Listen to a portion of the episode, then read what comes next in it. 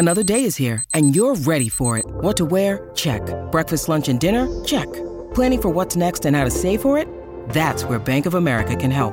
For your financial to-dos, Bank of America has experts ready to help get you closer to your goals. Get started at one of our local financial centers or 24-7 in our mobile banking app. Find a location near you at bankofamerica.com slash talk to us. What would you like the power to do? Mobile banking requires downloading the app and is only available for select devices. Message and data rates may apply. Bank of America and a member FDIC. Nebraska Public Media Sports brings you live coverage of the NSAA High School Baseball Championships from Werner Park in Omaha on Friday, May 17th. Catch the Class C game at noon Central, Class B game at 3:30 p.m. Central, and Class A at 7 p.m. Central on Nebraska Public Media.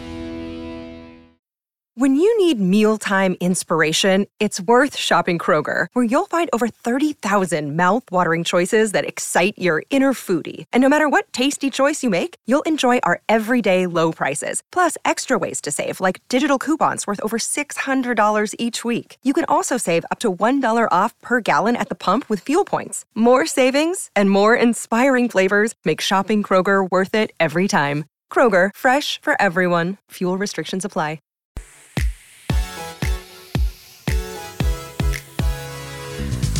Hurrdat Sports presents The Damon Benning Show with Ravi Lulla. Yeah, I think, um, especially the one uh, that happened with Colorado, was kind of the cadence issues, um, motion timing. So there's been a big emphasis on that this week. You know, we don't know. You know, sometimes going into stadiums, you have no clue.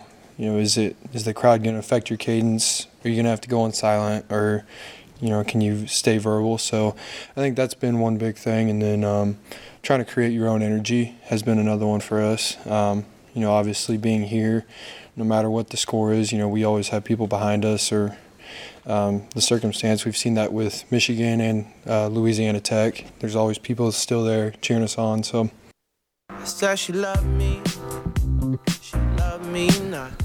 Wrapping up hour number one here on Hurrdat Sports Radio. I'm Ravi Lulla. That's Ana Bellinghausen joining me here on a Wednesday.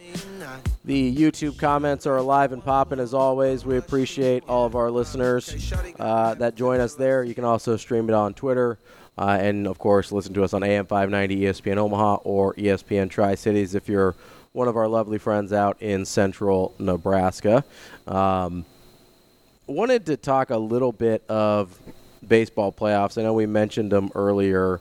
Um, you're a Royals fan. I'm a Red Sox fan, so we're uh, both left out in the cold this year. Oh yeah. Um, both have been left out in the cold for a little while now.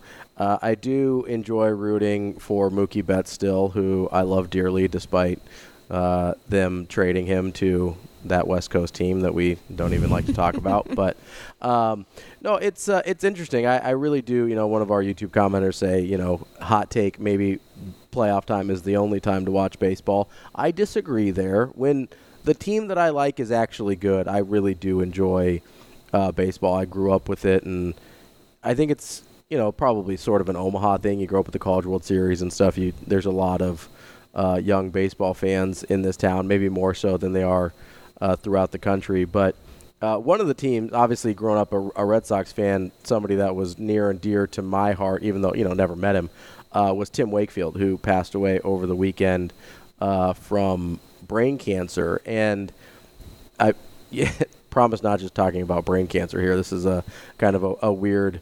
Um, analogy to make, but one of the things that everybody, including myself, loved about Tim Wakefield so much was this. Um, he was kind of the ultimate teammate, and, an, an example of this is so this is a guy that kind of had to fight and claw for everything he got in Major League Baseball. He was from Florida Tech University, which, if you knew that was an actual place, kudos to you. Um, I believe it was an NAI school at the time that Tim Wakefield went there, and he was drafted as a first baseman by the Pirates.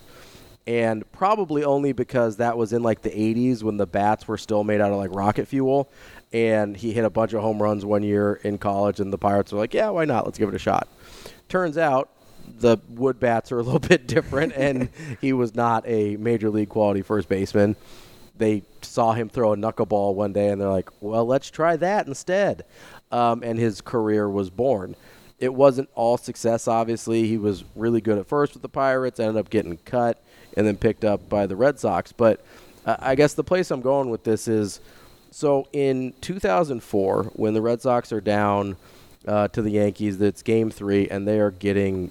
They're getting their ass kicked. Like they're just getting killed by the Yankees in game three of the 04 ALCS. And Tim Wakefield goes to Tito Francona. Shout out to, to Terry Francona and his retirement. But he goes to Tito Francona. He says, Hey, I, I know I'm supposed to start tomorrow, but if you need somebody to eat innings to save the bullpen, like I, will go do it. Had didn't even have cleats on. He wasn't supposed to pitch that day, and Francona's like, man, that would be awesome. Like, thank you, because if there's any chance for us to come back in this thing, like we have to save pitchers. And he's like, yep, I know, I got it. And so he went out there and was the sacrificial lamb in a game that ends up 19 to eight. And you're like, so that by himself, by itself, makes him a great teammate, right? But when you put it in the context of the year before, he had given up the home run in 2003 to Aaron Boone that sent the Yankees to the World Series in extra innings. And you know he was dying to redeem himself. And instead of giving, getting that opportunity, instead of taking that opportunity, which was rightfully his in game four against the Yankees, he said, No, I'm going to go take one for the team because I believe my teammates can come back. And that's exactly what they did. They come back against the Yankees, still the only team to come back 0-3 in baseball history. People forget that. Um, and then they win the World Series. And it goes to show, you know, that's who he was on the field, who he was off the field. Um, he was a huge member of the Jimmy Fund, which is a cancer foundation that the Red Sox are a huge part of um, in terms of doing research and things like that. And my point in saying all this is, a just you know, shout out to a guy that I never met that meant a whole lot to me in Tim Wakefield. And B, I think it's a really good example of a couple things. One, of how some uh, sports can teach us about bigger things in life, right? In sometimes sacrificing and giving up what is rightfully yours or what you're entitled to or the thing that you feel like you deserve in order to put other people in a better position to succeed often is the best thing for you also, right? Like yeah, you might be owed something, but doing what's best for everyone often ends up being best for you also. And that's something that I try and remember as much as possible because I can be a super selfish person. and so that's something that I try and remember. And then the other thing is it reminds me all the time of just what it means to be a good teammate. And bringing this back to Nebraska football, it reminds me a lot of what it seems like Coach Rhule is trying to instill in his players. He's trying to instill that this is what we do as Nebraska football players. It's unselfish, it is hardworking, it is doing what is right for everyone will be what's right for us. And that's probably maybe a little too philosophical of a point to make about a, a football team that's two and three and headed to another mediocre two and three Big Ten West team, but it's part of the reason I think Matt Rhule is going to be successful here is because that's when he's talking about, hey, it's about the process, it's about the process, it's about the process. I hear it's about things like that. It's not just about the actual practice process. It's not just about the workout process or the all of those things. That's part of it, but it's also about the things that teach you how to become a better person that just also happen to make you a better football player too.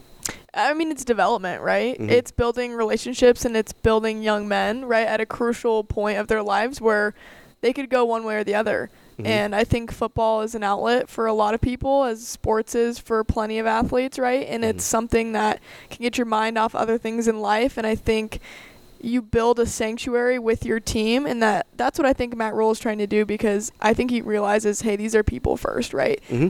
The things that you hear about Matt Rhule about him being humble and, and and just his background with everything and how Carolina ended up, but players still came to his house and talked to him mm-hmm. right after he got fired. And I think that says a lot about who Matt Rhule is as a person. And I think that can be exemplified throughout the program of how these players respond to this adversity and how they stick together and I did enjoy the quote from the press conference of we're going to find out who's one of us, Mhm. right? And it's that wasn't meant to be taken in a negative way. I think some people took it in a negative way. Sure, and it could come off that way. It totally could, but I think what was meant by that phrase is just we need to find who's in it for the team, Mhm. right? We need to find it find who's in it for us. You're not trying to find somebody that just wants to get to the NFL and try to find ways to get drafted eventually, but you're trying to find people that want to win and want to win for the right reasons. Mhm. And I think that's what Matt Rhule is trying to find out and there's so much parallel in college football. I mean, you want to bring up a Coach Prime, a Deion Sanders, right? Sure. And he's doing it in Be a careful though; he'll take it personally.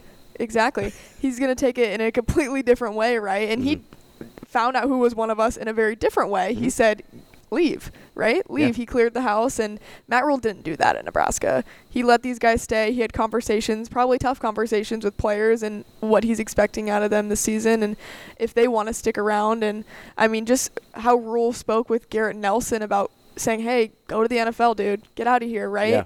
In a loving way. It wasn't like, hey, we, we need you to go. We need you to save a spot for another guy, right? And I think that's doing what's best for the players overall. And I think that's what Rhule is about. He, he's a player's coach. Yeah, he, he really is, and and you you have to appreciate because again, even that approach with a guy like Garrett Nelson, right, is hey, if you do what's best for everyone, it'll be what's best for you long term. Like, would it have been better for Coach Rhule to have Garrett Nelson on the team this Oh, year? yeah. yeah, absolutely. Yeah. Like, would it have been better? I don't know if this was ever a, an, a, even a possibility, but would it have been better for Coach Rhule if Trey Palmer was on this team this year? Uh, yeah. They have basically no wide receivers left, and Trey Palmer is doing really well in the NFL. Mm-hmm. He'd be awesome to have on this team. But you know what? It was better for Trey Palmer to go. It was better for Garrett Nelson to go, and long term that will pay dividends for Coach Rhule. And, and kind of the one of us thing was that you brought up is is really interesting because I think people do sometimes take it negatively as like, oh, if you're not one of us, then you're a bad guy. You're doing these things, and you know we're gonna kick you out of the program or whatever. But I look at a guy like Casey Thompson, who by all everything I've heard, like really solid guy, really solid teammate. I think his priorities were just a little bit different than what Coach Rhule's was, and I don't think I'd be surprised if there was any animosity on either side of that equation. But it just wasn't the right fit, right? It was just a situation where it's like, hey, this is what you need in your in the this part of your career. This is what we need at this point of our coaching tenure. Uh, unfortunately, that just doesn't match up. And I know there's people that are, are would love to see Casey Thompson on the field sometimes at quarterback, the way we've seen the quarterback play so far. But that's again what's best for everyone long term will be best for you. And I think Coach Rhule has really exemplified that uh, at times. Uh, coming up next, we will talk to our friend Brian Christopherson from Husker 24 7 here on Hurrdat Sports Radio.